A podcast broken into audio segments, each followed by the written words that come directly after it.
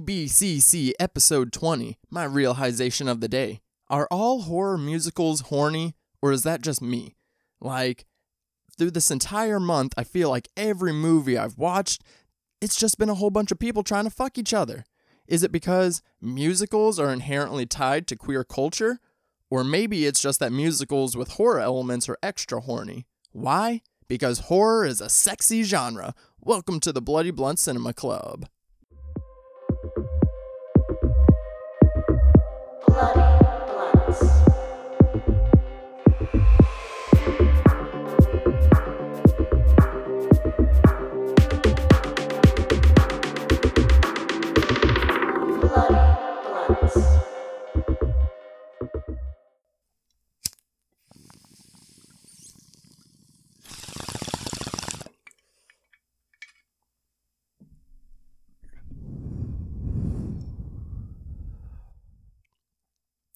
Do you remember the 21st night of September?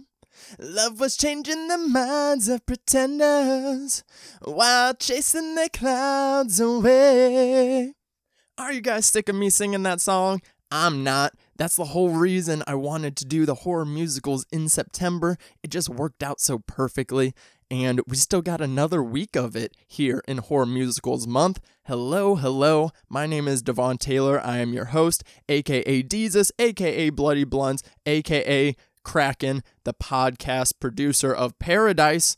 We are doing another episode of the Bloody Blunt Cinema Club, and I just realized that this is the 20th episode. Holy shit. I'm like super happy about that that I actually made it. Uh not not that I made it to 20. Um it's funny that I made it to 20 this fast because I've done so many like bonus episodes here and there. But uh damn, 20 episodes already of the Bloody Blunt Cinema Club. And I have been having so much fun doing it. Like if it was not for this podcast, I would have went crazy already during the whole quarantine, during the epidemic going on right now.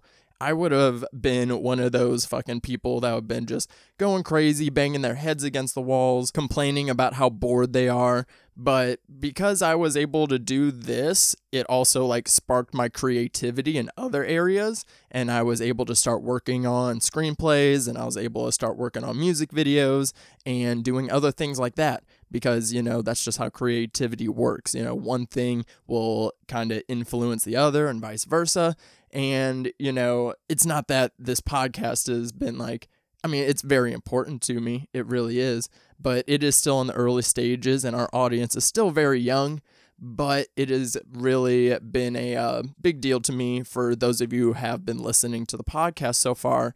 Like, thank you so much if you are one of the ones that have left a five star review on iTunes, which I would greatly appreciate. Or if you've been, you know, liking and retweeting the tweets that I put out about the podcast, make sure you guys are following Bloody Blunt CC on Twitter and Instagram. That's the podcast page. And then my personal page is underscore daddy disco, which is where I still post most of the Bloody Blunt Cinema Club stuff, anyways, just because I have more followers on that account. But if you have been one of the ones that have been helping me like spread the podcast around, and if you have guested on the show, an extra thank you to you as well because you guys have made uh, the show super fun so far. Like in 20 episodes, I've had some great guests on. I've gotten to talk to directors about their film. Um, I've done a franchise recap. I mean, it has been so much fun. We've talked about so many movies, and that will only add after this episode because we're talking about a shit ton of movies today. It is a horror musical medley today. So I think in 20 episodes, we've covered uh, I know over 30 because I mean, we always do, you know, a minimum of one movie, obviously, but a lot of the times it's two, sometimes it's three. You never know what you're going to get here on the podcast. So, 32 films as of recording, and then after this, it'll be 36 films, 36 films in 20 episodes. It has been so fun, and I am excited to continue the podcast. I hope it grows more. I'm excited about the stuff that I'm going to be doing with the YouTube channel as well. Um, I have a new editorial column coming out soon with Nightmare on Film Street where I'm pairing movies with weed, doing what I do best. So I'm very excited for the future. So hopefully in these next few months, especially with, you know, October coming around, that's pretty much sweeps week if you are a horror creator of any sort. I mean, really, it started in September, but October, this is like the prime time. So I have some super fun episodes planned for October. I'm very excited about the guests that we have and the movies that we're talking about. October, it will be all movies set on or around Halloween, of course. You know, we're going full spooky season with it. Got some fun guests in there, and we are going to have a good time this October. So, once again, guys, thank you so much to everyone that has been listening and enjoying the podcast and making it is what it is. And just continue to do what you're doing. Be awesome people, like and retweet things. Write a five star review on Apple Podcasts. If you haven't, I would greatly appreciate that.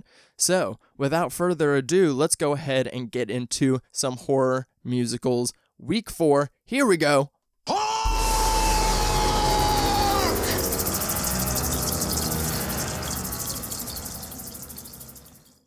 So, my original plan was I was going to watch a bunch of movies. I was going to try and watch like seven or eight, and then I was going to put them in a bucket or something and then draw them out randomly and do it that way.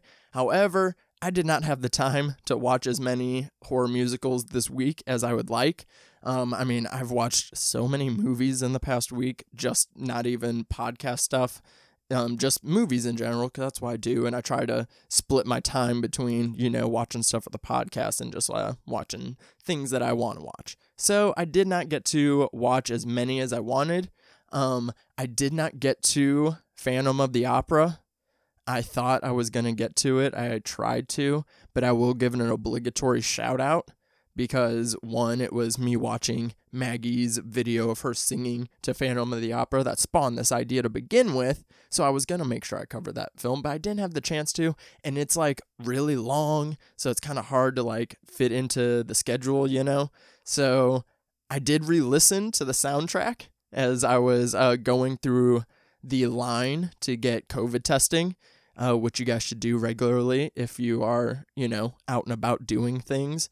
See, that's the thing with this whole epidemic. It's okay to be out doing things as long as you're smart about it. Wear your mask, get tested regularly.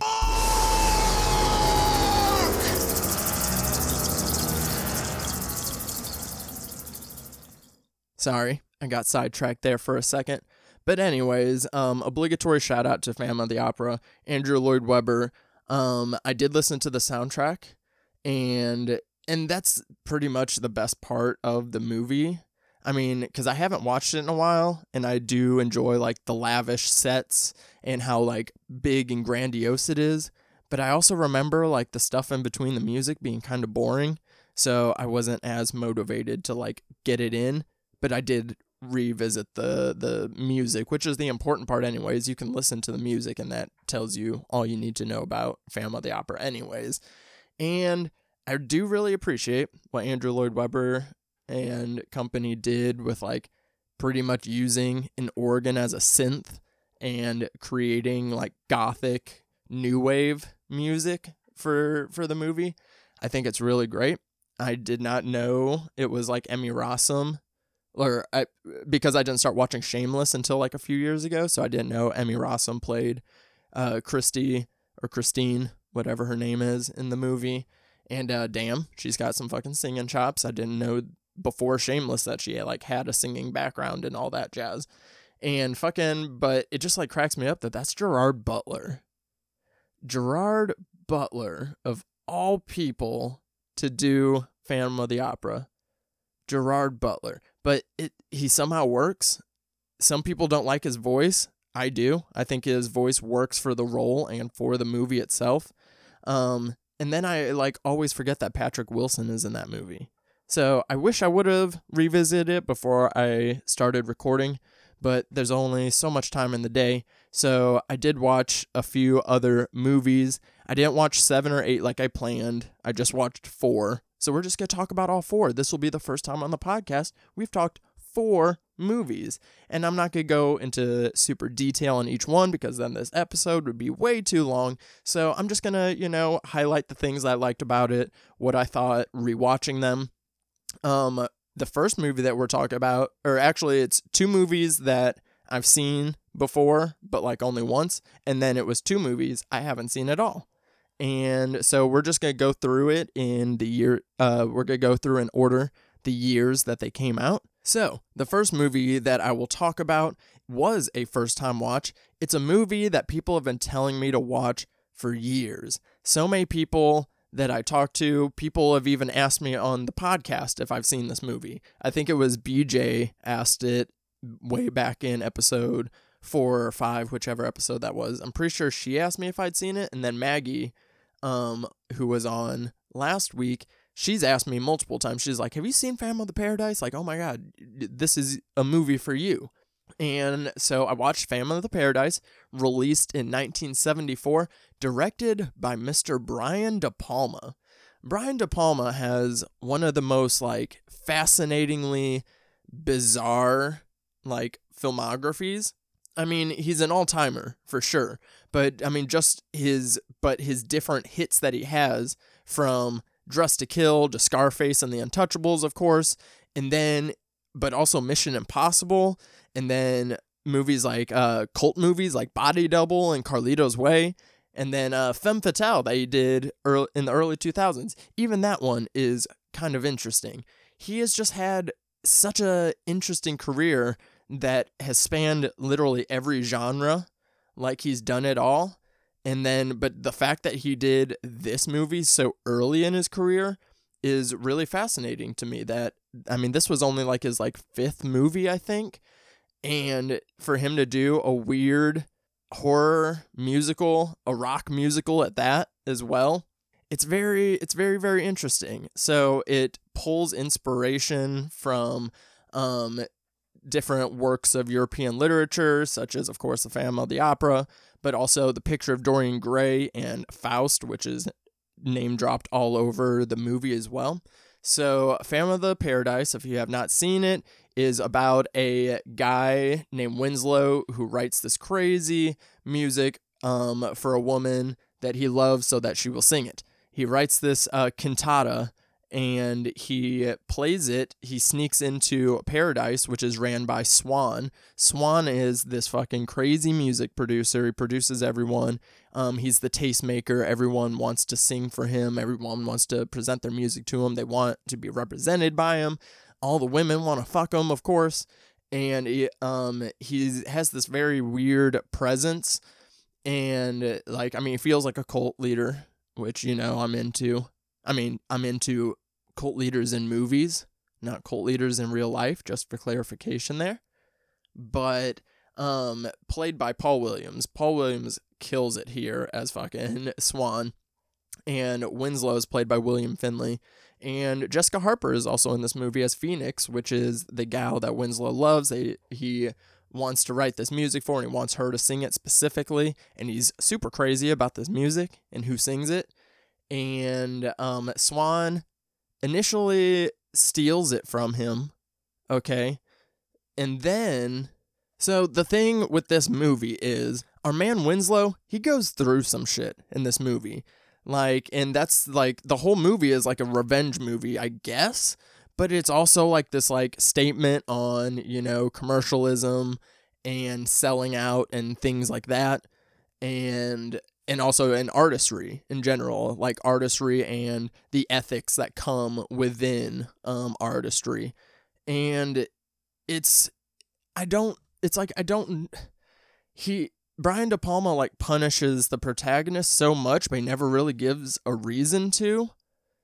And then it's like, he fucking goes through shit, and then Winslow has the opportunity to like take his revenge after Swan like gets caught and then so Swan's like, aha, you caught me. But look at you now. You're dead and blah blah blah. So yeah, I'll make your music for you, but you can't sing anymore. So now I'll make it so you can sing. So then he fucking seals him up in a room so he can like write more music for Swan. And Swan's like, yeah, no, I'm going to give you credit this time and we're partners. So then Swan gets him to sign a contract over to him, selling his soul to fucking Swan and he's fucking stuck in this room and then he only wants Phoenix to sing it but Swan wants other people to sing it so then um Winslow who is now the Phoenix after he's been disfigured and he wears a costume from the show that is going to be going on here at Paradise. And so he fucking gets his music stolen from him first. Oh, and then so he gets his music stolen from him, and then Swan gets cops to plant drugs on him after he throws him out, gets him thrown in fucking prison, a prison where they take his teeth out. They remove Winslow's teeth, an innocent man. They remove his teeth. They do give him a shiny silver grill, which is super fun um, because it's a great look. Like um, Winslow, after he goes through his transformation, oh man, he is like completely different and it's pretty wild. So he gets sent to fucking prison, loses his teeth, escapes prison, and then like he comes after Swan, but then that's when, he, and then he fucking gets his head pressed in a record press at Paradise with his own record that doesn't have his name on it. Like the layer upon layer of punishment. So I'm like, I was just like confused the whole time, going like, what did Winslow do to deserve all of this, or what did? And because it's like he goes through all of this stuff, but then what does he gain from going through this experience? Except for spoiler alert for a very very old movie, fucking Winslow dies at the end. So what did he go through this movie for? Or is or was it the statement of because by the end of this movie when shit has gone absolutely batshit insane, I guess now the the fucking work lives on, you know, as this fucking work of art and this moment in pop culture because like that was what Swan was all about. Like he was ready to fucking marry Phoenix on live TV for the ratings and then he was going to assassinate her. So he was all for ratings and shit. And Swan, of course, turns out that he made a deal with the devil to stay forever young and to be this mega producer. And all he has to do is get people to keep signing their souls over to him and um, make sure that the video that he recorded this exchange on, because Swan is obsessed with um, recording everything. I mean, I hate to be that guy. Just like this is a side note, I hate to be that guy, but Phantom of the Paradise would make a, such a weird, interesting movie now with what it means, like with the state of pop culture and music and consumerism and commercialism and fucking TV and social media and all that shit. Imagine what Phantom of the Paradise would look like now. I'm not saying it needs to be remade. I'm just saying it if it got remade, I would not be upset. Because this movie was uh, received pretty poorly when it came out. It didn't make money either. And but it became a cult film over the years, obviously. And and it lives on as this cult movie and it and it really is a great movie. So overall, like because even though I do have some issues with like the characters or the way that De Palma treats the characters because like Phoenix, she also doesn't really get it too well either. Like she's just like kind of passed around like an object. She never really has any agency and at the end she is like now forced to just like keep performing this because it's worth it to her. So i mean is it supposed to be just saying like everyone like like i mean these are the movies that i love you know? I love movies that explore these themes of like fame and success. You know i obviously covered the neon demon and starry eyes. So like movies like that that explore these themes i love that kind of stuff but it's like even in the twisted way th- those characters in the neon demon starry eyes they still eventually got what they wanted. Versus i mean i guess phoenix got what she wanted and the work is huge and famous so i guess winslow got what he wanted in that aspect. But it's it's even more bittersweet than those movies are because in those movies i like the idea of giving into temptation versus I feel like in Phantom of the Paradise, Winslow and Phoenix were more just like manipulated and toyed with the entire time. So it's like I feel like if they had more control over the outcome, then I would have resonated with it a little bit more.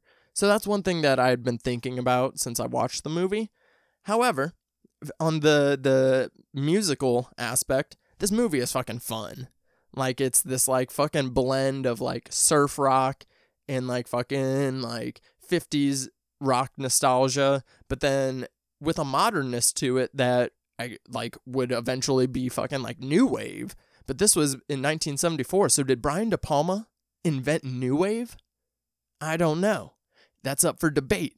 But the music is really fun. Um, I love the opening song "Goodbye Eddie Goodbye" by the Juicy Fruits. I love the recurring gag that the Juicy Fruits like keep getting rebranded throughout the movie as different acts because and they sing other people's music because it doesn't matter. They're just talented and they're a face, you know, and they're just a canvas for product for Swan, you know. So it's really interesting. Um the main song Faust, which we hear like 3 or 4 times throughout this movie, is not the best. It's not the best song that I'd like to hear 3 or 4 times throughout the movie, but it's still fun. But man, at the end, this the, the this fucking final act of this movie is rad. It's complete mayhem. So, like I said, uh, Winslow he wears this cloak and fucking swan mask, and he has this fucking shiny grill, and he has to talk through a voice box because his fucking throat's all messed up. and he talks through a voice box, so he has this crazy fucking voice too. Like the Phantom is a fucking rad character design. Um, before I get into the final act stuff, like just that's a really cool character design. Um, I got a shout out. Who did the fucking like? Oh man, I don't have the IMDb up, so I don't have the costume designer and art director. But shout out to them because um, the the set of Paradise and the world that they built within it, and then all these distinct character looks were just really cool. Like I really enjoyed them. Uh, even Swan, his fucking weird ass haircut. He fucking went with the straight hair with bangs. A guy with long straight hair and bangs, like that's a bold look to rock. And he made it work in his like swarmy way. But anyways, the third act of this movie, because like uh, I really like the first act. Um, the setup is really cool. The middle is kinda the pacing is kinda up and down, up and down. But then once we get to the third act, like once uh, once beef is introduced, like the second act is like kind of wompy, but then beef comes in and injects charisma and life back into the movie. And uh, he's just a super fun character. Beef is this like foreign rock singer that they pull to be in the show because Swan's always trying to be ahead of the fucking game. And he comes in and he um even after being threatened by the Phantom, he decides to sing in the show anyways. And this like opening number, so like the the third act in general has a few numbers, and it's just the show of at Paradise, uh, this Faust show that they're putting on, and it is just absolutely electric mayhem going on, and I say that on purpose because Beef gets like shocked for performing. Like fucking Phantom like throws ele- a neon sign through him, and the fucking like weird shit that they did with the frame rate is super fucking funny. Um, I really appreciated it. And um, you know, Beef, he was only in the movie for a little bit, but he made his presence known um and made every scene that he was in count. But then that song, and then the wedding song itself, and then the song going on when just like the whole theater is going absolutely insane, and they don't realize that fucking people are dying and shit and getting killed, and like Swan is getting his face peeled off, and all this shit. It is absolute mayhem while there's still this like song going on, and this like fucking rock song is just so. I don't even know like in this whole movie, it's like it's De Palma's like weird take on a Giallo film, but then also making a musical. It's it's fucking bonkers.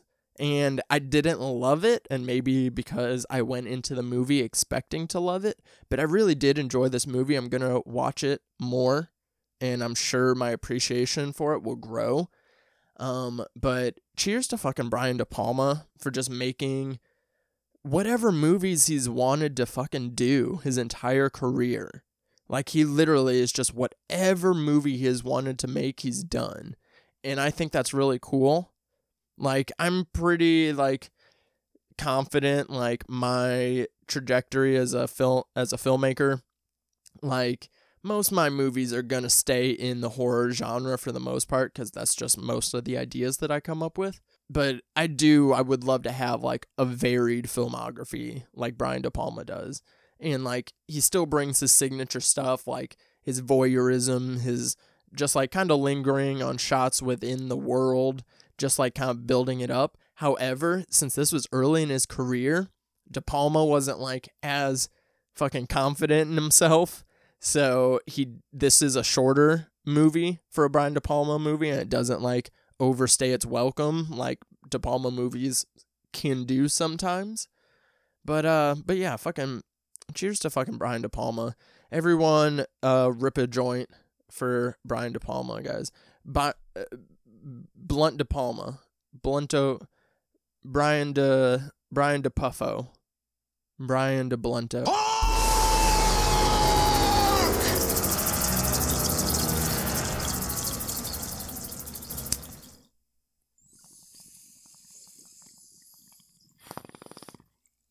Damn it, I'm kicked up.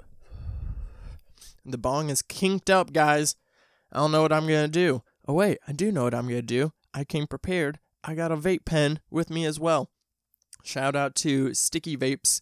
It is a gelato vape pen. Gelato grown by Tradecraft Farms here in Los Angeles, grown by my girlfriend, who will be on the podcast next week. But shout out to my boo. She's like uh she's like the producer of the show, you know? Shout out to my baby for always having everything like stocked up and ready to go. But on to the next movie. Next in chronological year order, we are talking about a classic that see, I mean I, I skipped Phantom of the Opera and that's a classic, but if, if I skipped this one, I might have gotten yelled at. Next up in chronological year order, released in 1986, we are talking Little Shop of Horrors, directed by Frank Oz, written by Howard Ashman. Howard Ashman took the he adapted the musical version. He wrote the musical version based off of the 1960s movie directed by Roger Corman, The Little Shop of Horrors, which was not a musical. So he made it into a musical for a stage and then wrote the screenplay for the musical version of the movie. So there are many different versions of Little Shop of Horrors. That's a theme that pops up in a lot of musicals, um, especially like I mean, not just horror musicals, but just musicals in general. Is a lot of the times you take an idea in a musical that can be like adapted across different mediums. And um, I mean, Phantom of the Paradise um, is just a film. Um, I'm sure it, I think it did have a stage version eventually, but it started off as, yeah, but it started off as a movie. And then, so yeah, like I said, this one um, in the 1960s movie was based off of a book. So this, so Little Shop of Horrors is in every type of medium that there can be, which is pretty fascinating to me. So I hadn't seen this movie in a good um like 12 years or so. Like it was like whenever I was in high school because I remember my freshman year of high school our theater because I remember my freshman year of high school our theater department did a production of Little Shop of Horrors and for a high school production we did pretty good. Like the fucking Audrey 2 that we built was pretty solid and like was a fucking puppet that worked, you know? And fucking the kid that voiced Audrey 2 also did the puppetry. He was doing both. That's pretty fucking hard and rad. And like we fucking did that as a high school. Yeah, that was uh, super cool. So that's the last time I watched the movie. And rewatching it, it's very, very fun. I rewatched it today at the time of recording, September 23rd, and I forgot about the opening crawl at the beginning, the opening crawl text. And it says, on the 23rd of September, I fucking about shit my pants because I was like, eh, how stoned am I? Am I like cuz I didn't plan it. Like I really need to look at the release dates. Like I mean cuz I look at the years, but I rarely look at like the actual dates. But I guess that has nothing to do with this. This was just a fun fact in the movie that I just happened to wa- be watching it on September 23rd. That's fucking wild. So, what I find interesting about Little Shop of Horrors is I like that it's a musical with a depiction of slums of the ghetto, but not just like in the traditional way that we like that is portrayed in a lot of movies. Like it's uh one, it's a you know, a white protagonist that lives in the slums and like is like struggling, which I mean, especially in the 80s, I felt like that was a little different to do. And there still is like a lot of uh, variety as far as like ethnicities go in Little Shop of Horrors, like especially in the like first beginning montages where we get like the opening song and down on Skid Row and we see like what the people of the community of Skid Row look like. It's a very like colorful depiction. I think that's really cool. And um but yeah, it's just like it, it's depicted in a way that isn't really shown like because like yes, it is depicted as negative and people wanting to get out and that's what the whole movie is about is about becoming a better per or trying to be a better person, trying to find your purpose, trying to get to a better place than where you are just on the way that you do that is, you know, what varies. And this movie has like really interesting ideas and depictions of like consumerism and of fame and success. Oh, look, a recurring theme within a lot of these movies that we watch, you know, um, because a lot of music stuff, art, I don't know. Like, I don't know why that's like such a recurring thing. But I really did enjoy rewatching this movie. Rick Moranis is fantastic as Seymour.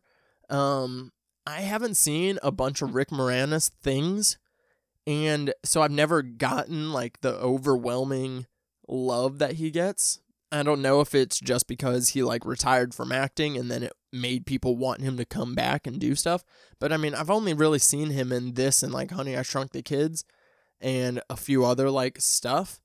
But I've never been like, wow, fucking Rick Moranis. So um, tweet me Rick Moranis things that I should check out that I can like see like what the deal is. I mean, he's great in this movie, but like I don't know, he doesn't like blow me away or anything, but he is really good in the role of uh, Seymour. He's a guy. He he works at a florist and he loves strange and unusual plants. He's an orphan that was taken in by the shop owner, and um, he you know is in love with his coworker. Um, but the shop isn't making any money. His coworker has a crazy boyfriend, and he just needs a way out of Skid Row and a way for Audrey to notice him. And then he stumbles across a strange plant that got zapped with a beam of light during a eclipse of the sun, I think. Or did the plant get beamed down during the eclipse of the sun? I don't know, one of the two. And then um, Seymour becomes famous because the florist starts to prosper once he brings Audrey 2 into the shop and the, he becomes this like famous fucking botanist and everybody like thinks he's the hottest thing in agriculture and then um Audrey falls in love with him but it's because of Seymour's dark secret. What is the price of fame? Well, he has to kill people and feed them to this plant. And it's um you know, as far as like I don't know, themes go. He doesn't really have much qualms about killing for his own like selfish gains.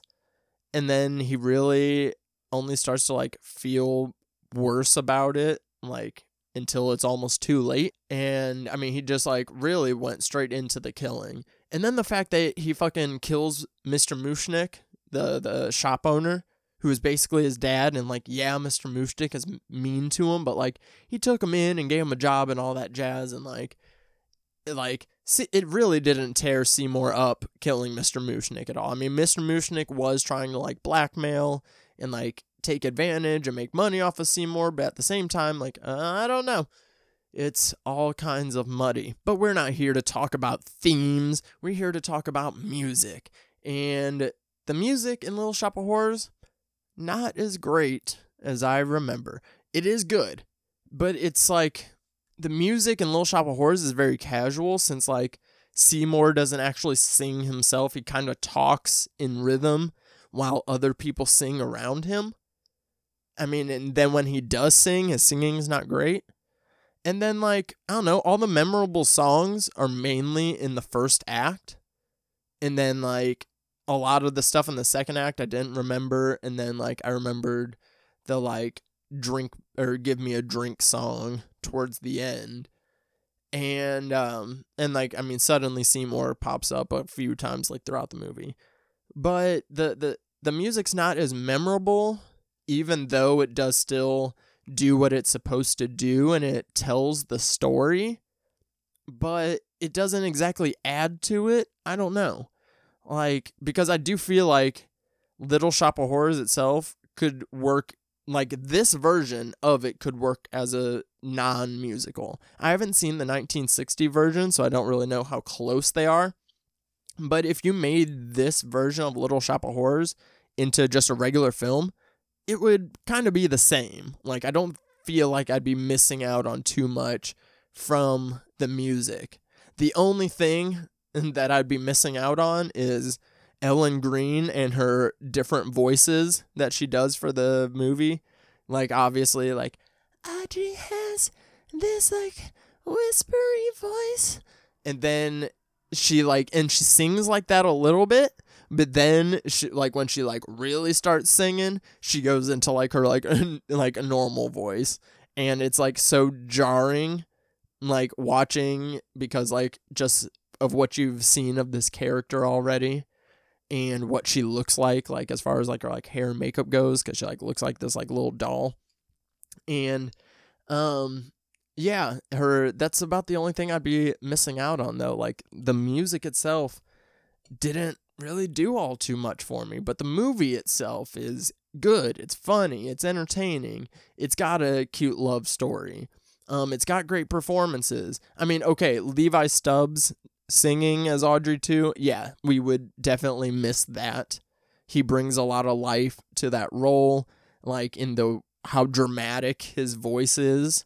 He's he's perfect. So okay, we would be missing out on that. But you could even still get just somebody with a cool voice to voice Audrey 2, and it doesn't have to be sang. And I think the movie would still be interesting. So as far as a movie, yeah, it's good. But like as a horror musical, I'm like, mm, I mean, it's yeah, I don't know, it's whatever. I surprisingly don't have too much to talk about with this movie. Oh, shout out to Steve Martin. Like, why didn't Steve Martin do like more horror movies in his career? Has he done horror movies in his career, like lit- serious horror movies? Because he's absolutely psychotic as the dentist. Like, I remember as a kid being scared of the dentist because of this movie because I thought all dentists thought this way and were this way. And now watching it, it's like clever that it's like he was like describing like how he would like kill animals and like hurts people as a kid. And his mom suggested, Oh, you're really good at giving people pain. You should be a dentist.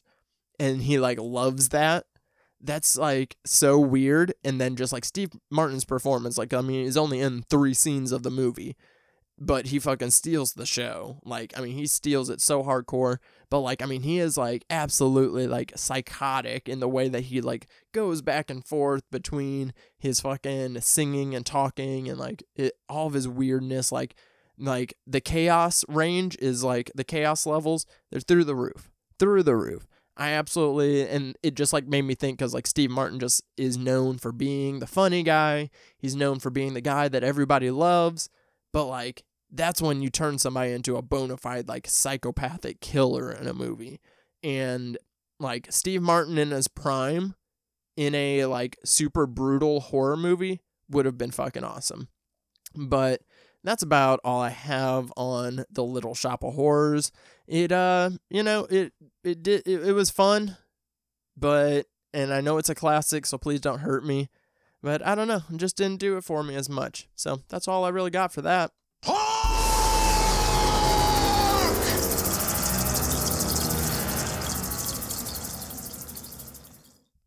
You know what did do it for me though? Fucking Repo, the genetic opera, released in 2008, directed by Darren Lynn Bousman. You might know that name for his contributions to the Saw franchise. He's done like, I don't know, four of them. I think he's directed four, five, six, and 3D or some shit like that. Um, truth be told, the ones I don't really enjoy all that much, I mean, those are the ones that a lot of people don't really enjoy that much. But the best thing that Bousman did give us was Repo, the genetic opera. So this movie is fucking. This is a horror musical. Like, uh, out of any of the movies that we've talked about this month, besides maybe Sweeney Todd, but even Sweeney Todd is a lot of drama, this movie is a horror musical through and through, the most horror musical of any of the movies we've talked about. So, as I talked about just a minute ago, with like musicals being like kind of spread across different mediums, Repo, the genetic opera, is also kind of interesting in that aspect. So it was originally written by Darren Smith and Terrance Zdunich, who also uh, plays the grave robber in the film. They wrote this back in the 80s. Okay, so they wrote this and then it eventually became a stage show. And then um and then Darren Lynn Bousman made it into a 10 minute short film so that way he could sell it to make it into a full length feature film.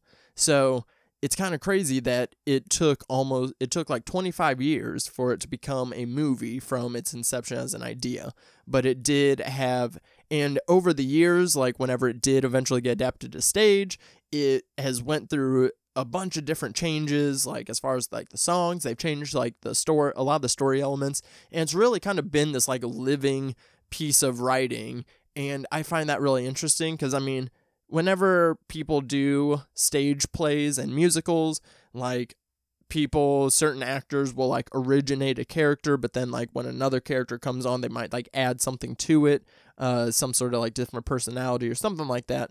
Things like that tend to change or or also like I don't know, like set design type things, or maybe updating certain story elements for like the time. But they rarely kind of the the music is usually kind of set in stone, and everything kind of changes around that.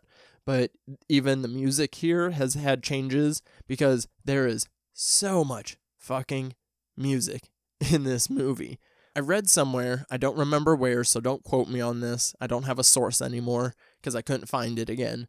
But I read somewhere that this movie had like a record for like the most musical numbers. I don't know if that was for musical numbers in the stage play or musical numbers in the movie, but either way, I believe it because I mean, everything about this flows through the music, and that's what I love about um about musicals and I guess why I find like the adaptation across media is interesting because again, I'm someone that is interested in storytelling, no matter what that medium is or the way that the storytelling is portrayed. So I find anytime you can come up with interesting ways to tell stories, that is going to stand out to me more. So maybe that's why I gravitate towards musicals sometimes, is because when you have a good musical, that not only the music is good and entertaining, but the music is what drives the story, it tells the story then that's great to me. Like, and that is like a big box to check off as far as musicals go. As far as this movie as a horror musical, it's even better that way because it's this very dark, dingy, like very like toxic, but like void of hope kind of society now in this like future world, and everyone's addicted to uh, surgeries and there was like an organ failure epidemic that like caused people to do that and then it also made people get addicted to this drug because then they needed that drug to fucking deal with the pain to cope, which is a commentary on the opioid crisis going on to this day. This movie plays with a lot of really big ideas as far as like consumerism and materialism and um you know like controlling people through product and through like fucking um, being able to show people what they want, you know, but like really doing something else.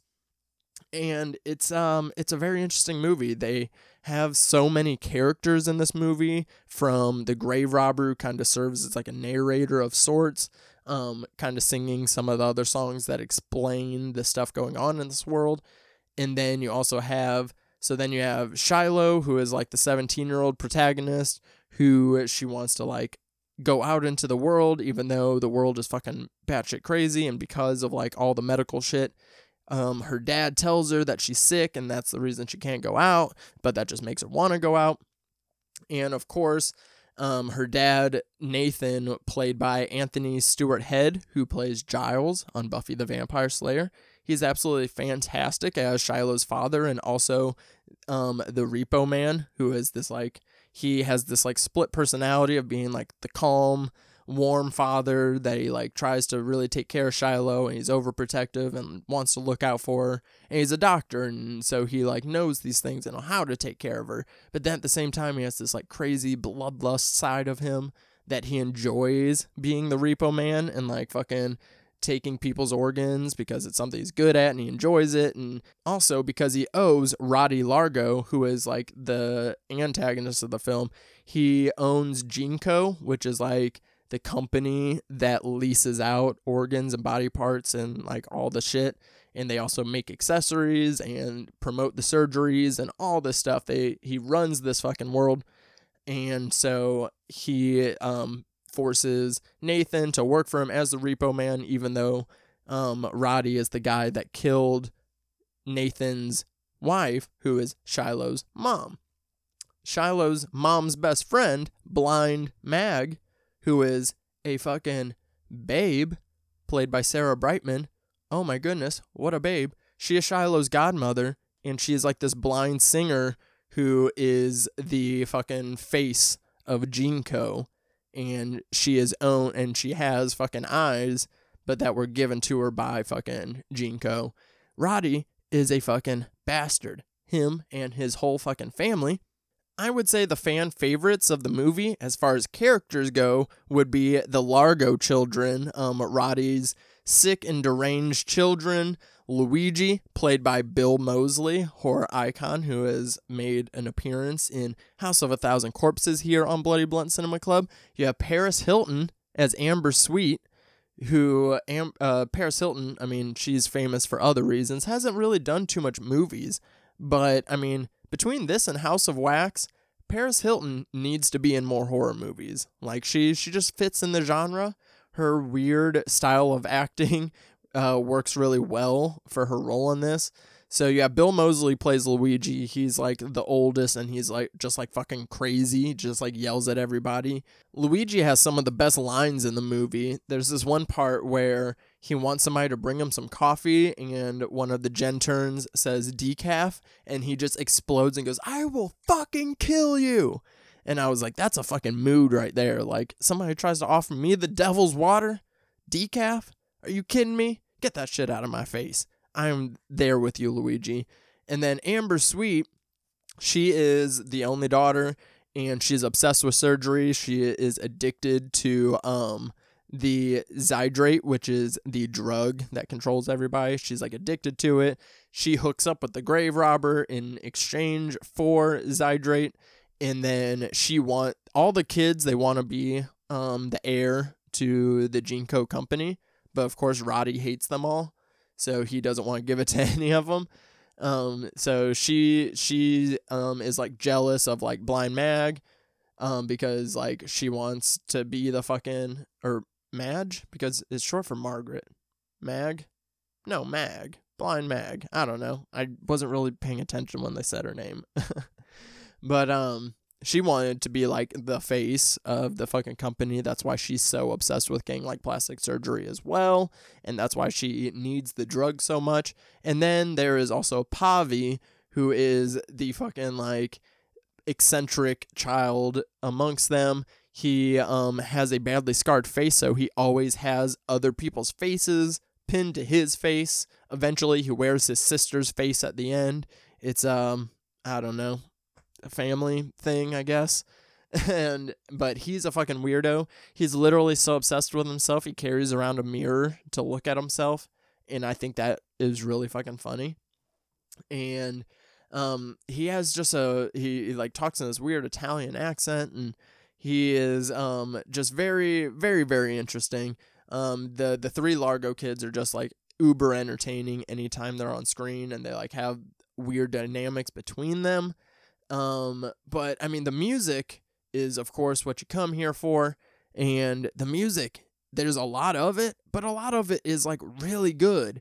Like there there's a good mix of music in here between music that moves the story along and does all those things for you because you basically get the story either through the music or you get it through these like comic book like flashbacks but even some of the comic book animated scenes have music to them as well so but then there's also songs that like they do are for the story, but then it has songs that like, hey, I would just listen to this in like everyday life. It doesn't even have to be like included in with the soundtrack. Like I would just listen to this. It's um there's a lot of really great songs in this. Um some of my favorites would be 21st Century Cure is a really good one. It um kind of it's towards the beginning and just like kind of sets up a lot of stuff within the world. It is with Grave Robber and Shiloh, and it's uh it's just a really fun performance. I enjoy it. You get some good imagery as they like go into this warehouse of dead bodies, which is like where you extract the zydrate from. And there's like just some really great imagery there. And it's just really funny that the grave robber like keeps yelling graves whenever they're like trying to hide from the fucking police people or whatever. Um, and it's a good introduction to Shiloh and her character as well. And then there's Zydrate Anatomy is another favorite. That's with Shiloh, the grave robber, and Amber. And it's like the grave robber explaining like Zydrate and how it works and this like trickle down effect that it has like throughout um this whole society now. And it's just uh it's very fun in the way that it explains everything and it um like in the delivery of it too the the songs in this have like very interesting they're very interestingly written. So i don't have any music out yet but i'm working on some stuff. I've been working on some stuff in the studio and we'll have music out soon. But i really do enjoy songwriting. It's like this like it feels like this like weird puzzle and i enjoy like coming up with like different ways to write lines and rhyme sequences and stuff like that and i'm going to start studying the movie or and I'm gonna start studying the music in this movie a little bit because it they come up with such interesting ways to like keep the music fresh because there are so many songs. So they come up with like interesting ways on how they deliver it and how they write certain songs.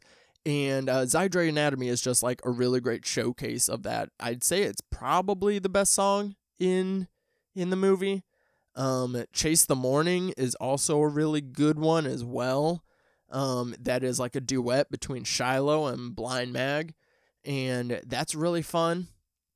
Um, the music just overall, like there's so much of it, but I never dislike it when the music is on. And um, circling back around to um, like this story being across different medias and stuff, there is a, another movie called Repo Men that it's not based off of Repo the Genetic Opera. It's actually based off of a different book that follows basically like the same idea of Repo the Genetic Opera, as in people need organs from the government, but then when they can't pay it, they get repoed. So if you so I mean Repo the Genetic Opera explores like all the the industry stuff and the commercialism of it more and stuff like that versus repo men explores like the morality of it and it follows the repo men that do this.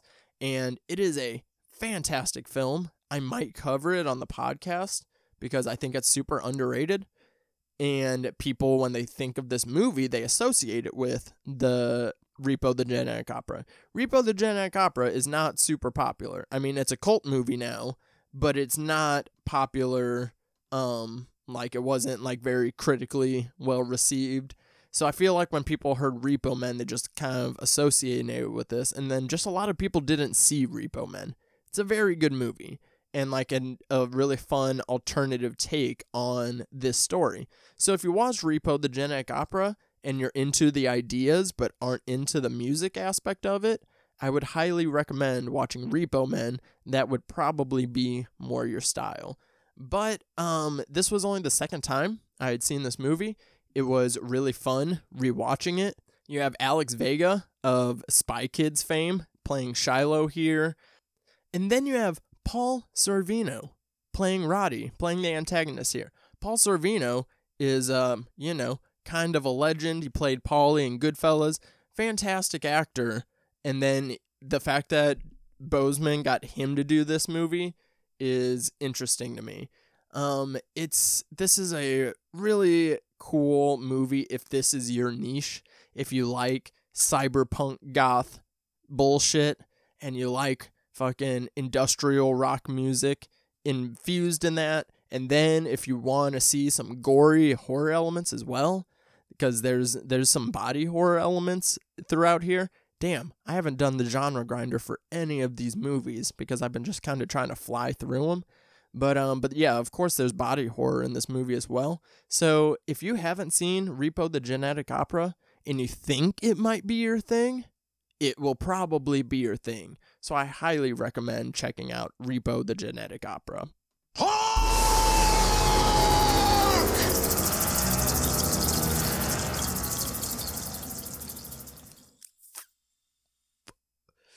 Like I can't really make the noise of the vaporizer on the mic. You can't really hear it as well. But you can still hear that. So, going into the last movie, last but not least, it just happened this way in the year that it was released, is Stage Fright, which came out in 2014. This was a first time watch for me, but I had heard this movie. A couple people on Twitter mentioned it to me whenever I announced that I was doing a horror musicals month. And Stage Fright is a fun one. It is on Tubi for free right now. So if you haven't seen this movie, um, because you probably haven't heard of it, it's it's a very small movie. Didn't really have it didn't have the best reviews, but it is another one of those movies that has developed this cult following just because of its like very specific portrayal of theater kids and the accuracy of it and like the and the the world of theater and producers and actors and like kind of the way that these people think um i mean yeah it is kind of like a generalization but it's like very much poking fun at those stereotypes but it does it in a very entertaining way this movie was written and directed by Jerome Sable in his directorial debut, which I do find that very admirable, like trying to make your first movie a horror musical slasher. That is, I mean, that's pretty bold to do on your very first film out the gate. But if there's any way to like slap your dick out on the table and be like, this is me, this is my fucking work, I mean, it's by doing this. So I do applaud him big time. So he wrote and directed this, right? So the movie follows these twins who, at the beginning of the movie, their mom is an actress and she's about to debut this new musical, The Haunting of the Opera, which is obviously a reference to Phantom of the Opera. So there you go. I didn't cover Phantom of the Opera, but I covered a knockoff version of it. So win win, maybe? I don't know. So, anyways, stay. So, anyways, at the beginning of the movie, the mom is killed. She's stabbed to death by the slasher. The kids, the twins, are then sent to live with um the mom's good friend and producer, Mr. McCall, played by fucking Meatloaf. Meatloaf making two appearances in the same month on the Bloody Blunt Cinema Club podcast. Interesting because I actually just learned that that was Meatloaf. I didn't recognize him. I guess it was because he was wearing this funky mustache. So I actually didn't fucking recognize him in this movie. Um, you also have Minnie Driver makes a cameo at the beginning of the movie as the mom. So she is there as well. But holy shit, yeah, I actually did not realize that that was Meatloaf. That's so funny. But anyways, the twins, um, they grow up and it's like I don't know, like ten years later, and they are cooks at a camp ran by Mr. McCall by Roger, and so he is their guardian and he also works for them which is kind of shitty because he also like won't let them participate in camp things. But he runs this camp for theater kids where they can go and be themselves and there's this fucking opening number that is just like it is like the theater kid anthem and it's just like so funny and it's like talking about like you know why and it like talks about like how they can be themselves and like how people are mean to them and like don't let them do their thing because they're theater kids. And it's like there's this one kid that talks about getting beat and stuff and then they're like oh man that bully. And then he goes no that was by my dad. And then there's like one guy that just like announces or there's a guy that announces that he's not gay but he's gay because he likes musicals. And then there's another guy goes well i'm gay because i'm gay. And um all the all the play with the stereotypes within the film is super funny. Like it's it's very funny. Um i mean people might get upset by like some of the generalizations especially by the queer characters in the film because of course there's the gay stage manager and he's like very i don't know prototypical gay i suppose. But he's also very funny and has uh, some very funny sequences within the film. And then the guy that says he's not gay of course he turns out to be gay but then I don't know if that's just like because at first at the beginning I thought it was like kind of clever because it's like oh hey not every guy that likes musicals and theaters is gay. But then at the end of the movie he turns out to be gay. So I mean that's like maybe one stereotype that doesn't work out as well. But then when you have like the you have like the goth costume designer and then you have the fucking egotistical director which so they have a director who comes into the camp because he wants to put on a spotlight show for the camp. The camp is losing money, so they want to put on this like spotlight show and bring a bunch of people and get it financed and all that jazz. So they want to do The Haunting of the Opera, which is the play that. So of course the daughter Cam, Camilla, played by Allie MacDonald, she um wants to play the role that her mother played because she wants to feel close to her, she misses her. And then her brother Douglas Smith, um of the Bye Bye Man fame, Oof. He actually like is good in this. It's super funny. Um oh, but he doesn't do the singing. I was about to say his singing was really good, but he actually doesn't do the singing. Someone else does the singing um for Buddy. But anyway, so it's like she she of course gets the role but then the director is creepy and he has like two girls that wants to play the main role. So it's like he's like being a creeper to both of them. And like again this like kind of stuff does happen in the theater world. But the fact that they did it with like i don't know this like young camp and it takes place with like kids and like i'm pretty sure like they're cam is a teenager and then the guy that plays um artie the the director I get I get the impression he's an adult because like he's treated as like some famous guy coming in to um direct the play. So I don't know. I found that kind of weird. I thought I don't know. I feel like even though they were trying to play on the theater kid stuff for laughs, the movie would have just like could have been a little bit more mature and maybe they could have made into the more horror elements if they did it with just an adult cast. However, it works because again the theater kid stuff is really funny in this. And so of course, they're doing this musical and someone is killing people at the camp because of it. And I like that the movie does a pretty good job with the mystery, even though I did figure it out in the first like 15 minutes. I actually made a note of it that I go, oh, I bet the killer is going to be Buddy, which is the brother. And of course, I was right, but the mystery is fun in they do all these like red herrings um with the creepy janitor and um of course you think it's Roger and then you find out of course Roger was the one that killed the mom at the beginning of the movie. Um did I forget to do spoiler alerts at the beginning of the podcast? I think I did. Oh well. Sorry. Um, I spoil every movie I talk about on this podcast, even though I'm kind of like describing this movie to you as a recommendation because I know it's a hidden gem. However, I just can't help myself when it comes to the spoiling. So it's kind of happened already. Sorry about that. But anyways, there's a mystery to who the killer is. Um, and the killer like very much hates theater, and he's like just like he hates theater and the the theater kids and like the way that they are and stuff and blah blah blah. And like he is like a screamo like metal singer while everyone else like sings like musical style. and I think that's super funny. And I don't know if that's maybe a shout out to um, Meat Loaf playing Eddie because then there is a scene where towards the end the killer is going around killing a bunch of people and doing his thing, right? And he's singing a song before he kills Roger. And while he's singing the song, he he whips out a guitar and starts playing guitar, and he uses a knife as a capo while he's playing guitar. The killer.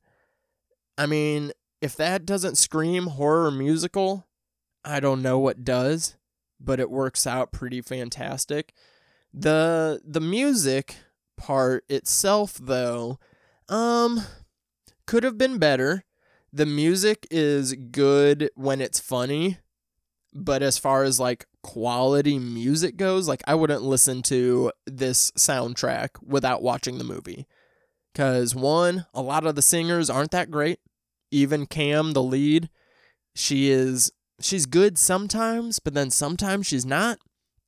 Um the the singing voice of the killer, uh Rick Miller, he is good for what he's doing, but it's not like good singing. Nobody in this movie really is a good singer except for Liz Silver, um, a side character.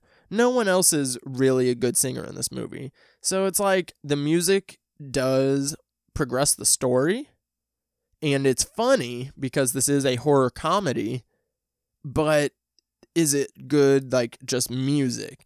Eh. Like like I said, I am not gonna listen to this in my free time. Um, will I watch this movie again? Probably. I thought it was like kind of funny, and I have a lot of uh, theater friends that I think would really appreciate this movie. But but am I listening to it in my free time? Probably not. Like I don't even want to go through like what my favorite songs are because I don't really have a favorite song from this movie except for like that opening song introducing all the characters and the setting.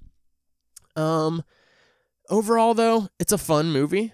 It's entertaining. I enjoy the slasher elements of it. It is very violent. I'll say that. For the quirky tone of it, you don't expect it to be as violent as it is, and especially because it does heavily feature kids and shit.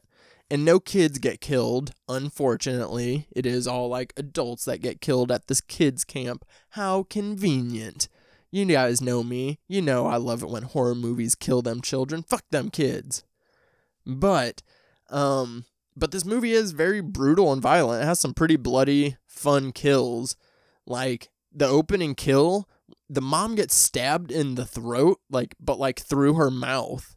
Like, just like, that's like a very awkward stab, but it looks so painful and they shot it really well too. There's, there's some really great kills in this. Um, even though Repo is like the most horror esque and it definitely has the most blood and stuff. Um, the best kills goes to Stage Fright because it had uh, some very fun kills in it that I really enjoyed. So overall, I would definitely recommend checking it out if you haven't seen it. Um, but let me know what you guys think about Stage Fright. Apparently, it is it's uh it only came out in 2014, but it is quickly developing a little bit of a cult audience. What is it with musicals gaining cult followings? Like is it because musicals are so niche and there is just like a strong group of that I cuz I mean I'd say I don't want to say the majority, but maybe the majority of people don't enjoy horror musicals, but then they eventually find their audience. But then it's like, okay, but where is that audience at when these movies first come out? And then they don't support them you know, and help these movies make money. Where are the audience at then? But then they will find something later on and then like pass it along and then it gains its popularity. I don't know. I don't know what uh what that says or what the correlation is, but I think that'll pretty much wrap it up for the movie talk of this episode. I'm actually surprised that this episode was not longer, talking about four different movies. I mean, shit, guys in four episodes so far, we've talked a lot of horror musicals. And when you watch a lot of horror musicals, it kind of fries your brain a little bit. So um, I'm excited to get to October um, to talk some Halloween movies, and then we're going to talk some found footage movies after that. But we do still have one more week, one more movie to talk about as we dance in September for Horror Musicals Month here on Bloody Blunt Cinema Club. The release schedule for this month did get a little bit wonky, and I dropped last week's episode on Friday, and then this episode dropped on Friday, but the next episode will be on Tuesday, like usual. Make sure you are following the podcast pages on Instagram and Twitter to be updated for changes of that nature. But that's gonna go ahead and do it for this week's episode of the Bloody Blunt Cinema Club. New episodes every Tuesday. Next episode, my girlfriend Brittany will be on the show and we are talking Climax, which has no singing in it whatsoever. Make sure you are following me on Twitter and Instagram at underscore daddy disco. And until next time, guys, stay lifted.